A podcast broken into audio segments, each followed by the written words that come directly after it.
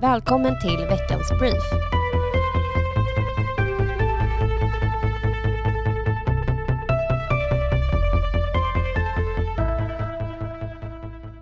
Hej och varmt välkomna tillbaka till Stockholmpodden och veckans brief.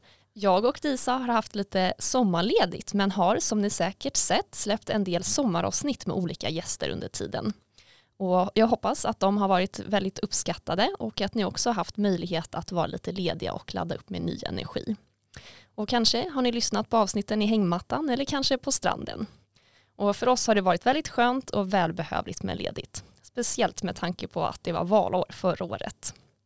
Eller vad säger du Disa? Jo nej, men verkligen så. Sen kanske vädret lämnade lite att önska eh, för mig då som eh, Det har varit lite mycket regn kanske. Ja, men ja, ja, det var ledigt i alla fall. Ja. Det är ändå skönt. Precis. Och nu är vi redo för en höst helt enkelt.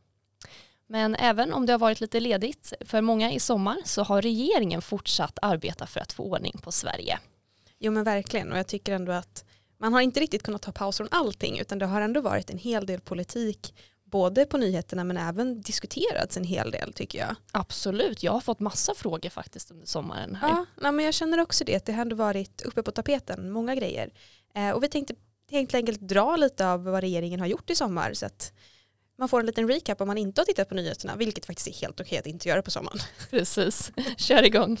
Jag börjar här med eh, att den moderatledda regeringen nu ser över straffmyndighetsålder och ungdomsrabatt.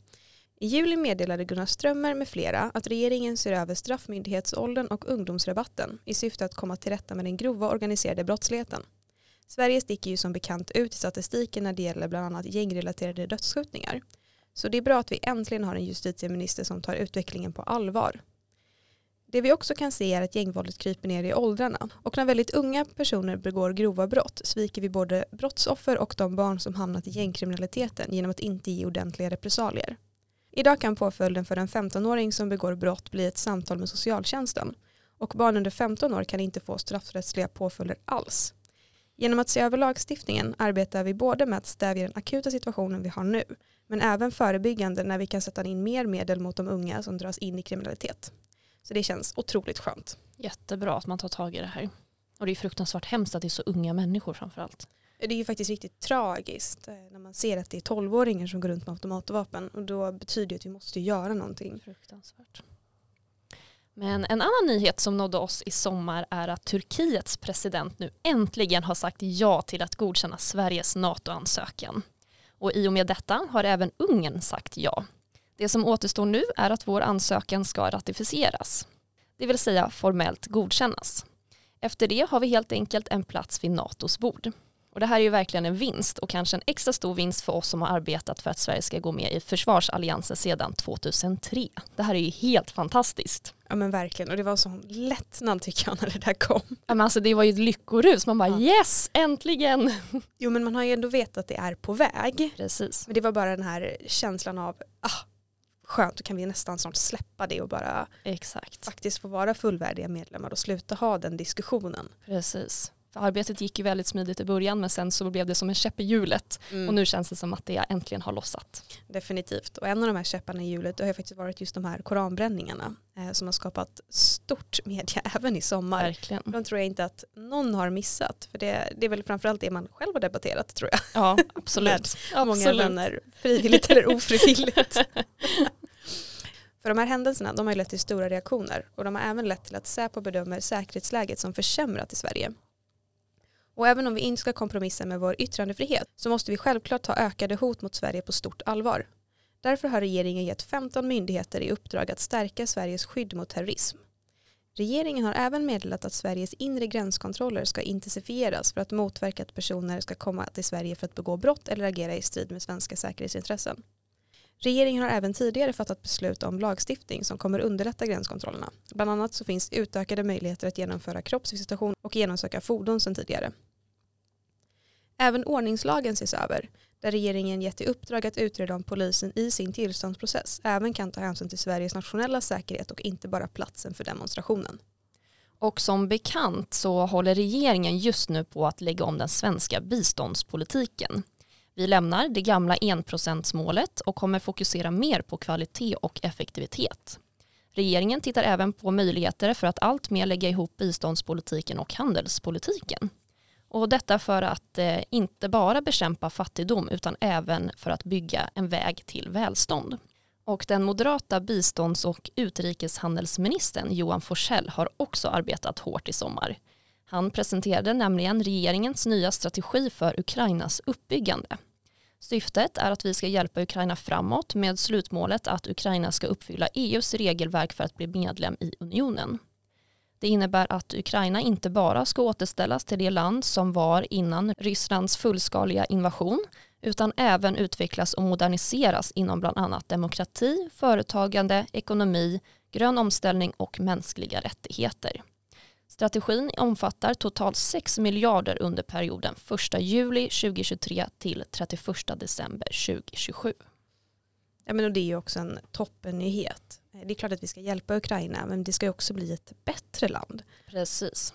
Det, man får inte heller glömma det att det finns ju alltid utvecklande steg att ta och det tycker jag att det är fint att vi är en del av det arbetet. Exakt, det är jättebra. Och jag gillar ju verkligen den här omställningen som regeringen gör från att man inte bara tittar på hur mycket pengar Sverige ger utan vad det faktiskt genererar. Jo men absolut, för det är klart man kan ju kasta pengar på allt möjligt men om det inte leder till resultat då har vi bara slösat pengar. Exakt, och det här handlar ju om faktiskt skattebetalarnas pengar som regeringen har ett stort ansvar för. Ja men definitivt, varje slösad skattekrona är ju verkligen ett svek nästan. Ja men precis. De som jobbar och sliter för det. Exakt. Eh, från bistånd till Pride. Eh, den 5 augusti då ägde det traditionsenliga Pride-tåget rum här i Stockholm och självklart så befann sig Moderaterna och våra företrädare på plats. I samband med Prideveckan gick vi ut med två nyheter. Den ena är att för första gången någonsin så pryddes Sagerska palatset utanför riksdagen med regnbågsflaggan. Med det vill vi uppmärksamma Pride och veckans betydelse för vårt öppna samhälle. Allas rätt att leva som man är och älska vem man vill. I ett uttalande säger Ulf Kristersson att hans företrädare Fredrik Reinfeldt år 2014 startade traditionen att som statsminister gå Prideparaden. Fredrik Reinfeldts deltagande var då historiskt, men idag är det en självklarhet och nu startar vi en ny tradition. Den andra nyheten är en viktig reform som presenterades under Prideveckan som handlar om att homosexuella män ska få ge blod på samma villkor som alla andra. Idag får alla kvinnor samt män som har sex med kvinnor ge blod utan karenstid när de har fast partner. Vid ny sexpartner får blodgivaren vänta i tre månader. Men för homosexuella män krävs total avhållsamhet i sex månader oavsett om personen har samma partner eller inte. Regeringen vill istället att varje person som önskar ge blod ska bedömas individuellt, vilket känns mycket mer logiskt än att ha olika rutiner beroende på sexuell läggning. Speciellt när sjukvården behöver fler blodgivare och enbart runt 2-3% av befolkningen är aktiva blodgivare. Och tillbaka lite till trygghetsarbetet. Och vi har ju ett problem i Sverige med överfulla fängelseplatser vilket leder till att dömda kriminella idag släpps på fri fot i väntan på sitt straff.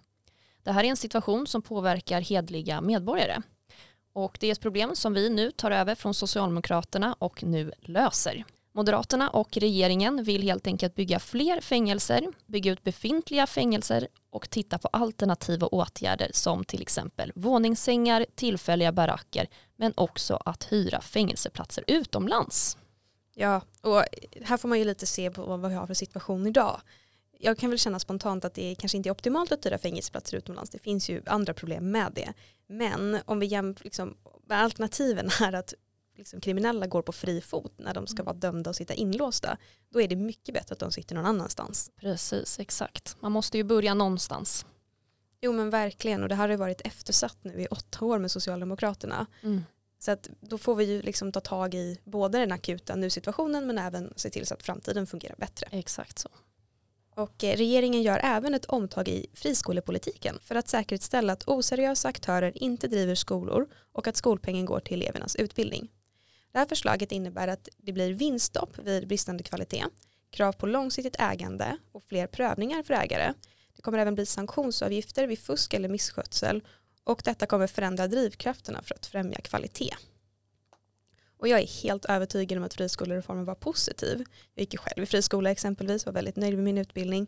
Men det finns ju också sidor med den som har möjliggjort att det blir ja, men utnyttjande i systemet helt enkelt. Oseriösa aktörer. Och därför känns det här väldigt välkommet. För det blir en upprensning utan att vi tar ett förbud mot någonting som faktiskt är bra. Exakt så. Friskolorna ska finnas kvar men det ska drivas på ett korrekt sätt helt enkelt. Ja men precis. Och det var lite kort om regeringens arbete under sommaren. Nästa vecka är vi tillbaka med en intervju som vanligt. Så vi vill tacka dig som har lyssnat och glöm inte prenumerera på podden så att du inte missar när nästa avsnitt släpps. Och om du vill komma i kontakt med oss, kanske tips om något vi bör ta upp eller en gäst som vi bör bjuda in, så kan du mejla till oss på stockholmsnablamoderaterna.se. Eller så kan du skriva till oss på Instagram, där heter vi Stockholmpodden. Hoppas ni får en riktigt härlig vecka.